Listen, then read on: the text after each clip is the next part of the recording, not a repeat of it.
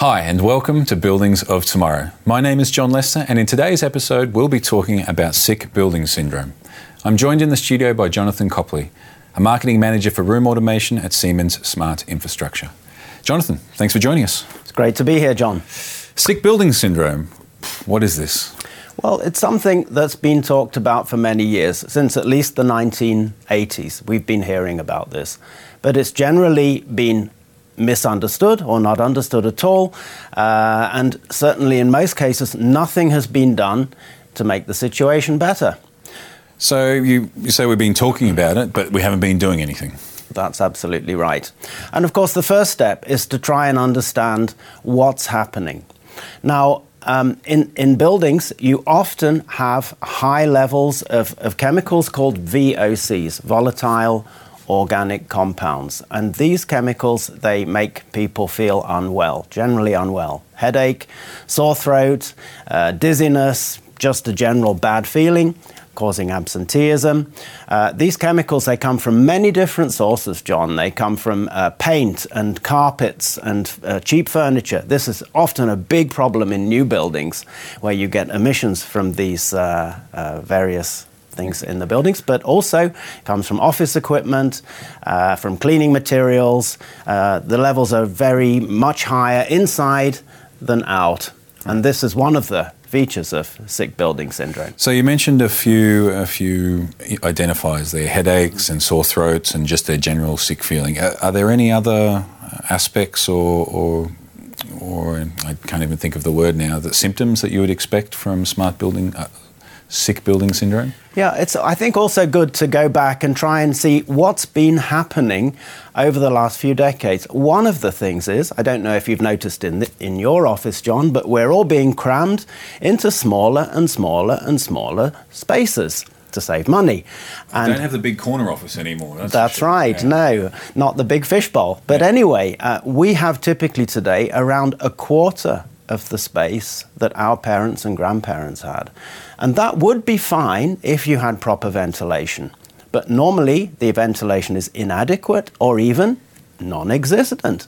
So that means that you're in a smaller and smaller space with more and more people breathing, and uh, you're getting exposed to all of these things that make you feel unwell. But there's another thing, and that is energy efficiency has made buildings more and more airtight, the need for air efficiency. So once you get these uh, problems with the air, you get bad air quality, you're stuck with it. It's, it's fixed there in the building with almost no natural ventilation, John.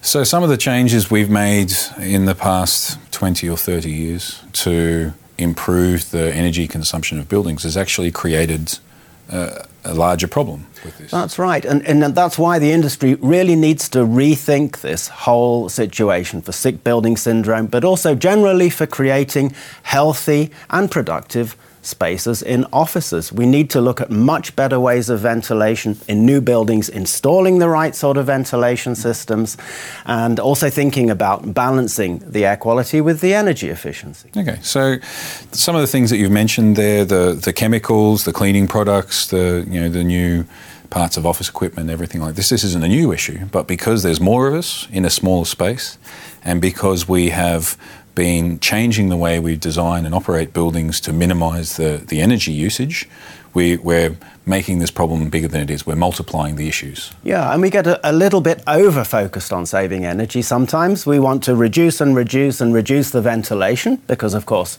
that does save some energy. Mm-hmm. But we don't think of the value that you're losing by doing that.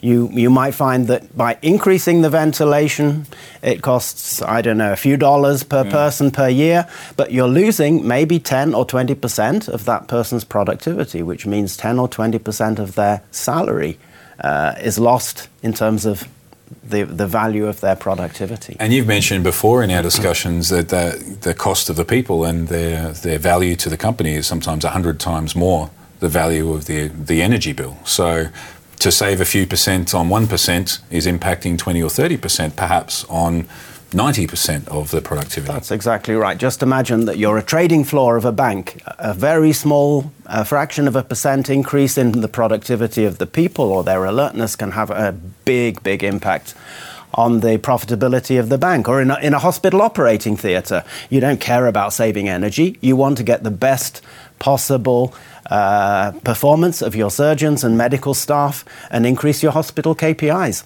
Yeah, it's a really important point that that energy efficiency is obviously and, and, sustainability is something that we want to continue to strive for. We need to use energy in the best way possible, but that doesn't mean sacrificing the health or the the productivity or the comfort of the people within the space. We have to have a balance across the two. We can't just switch everything off. No, and this is why you need generally more sophisticated room automation so that all of these parameters are balanced in an intelligent way. Yeah.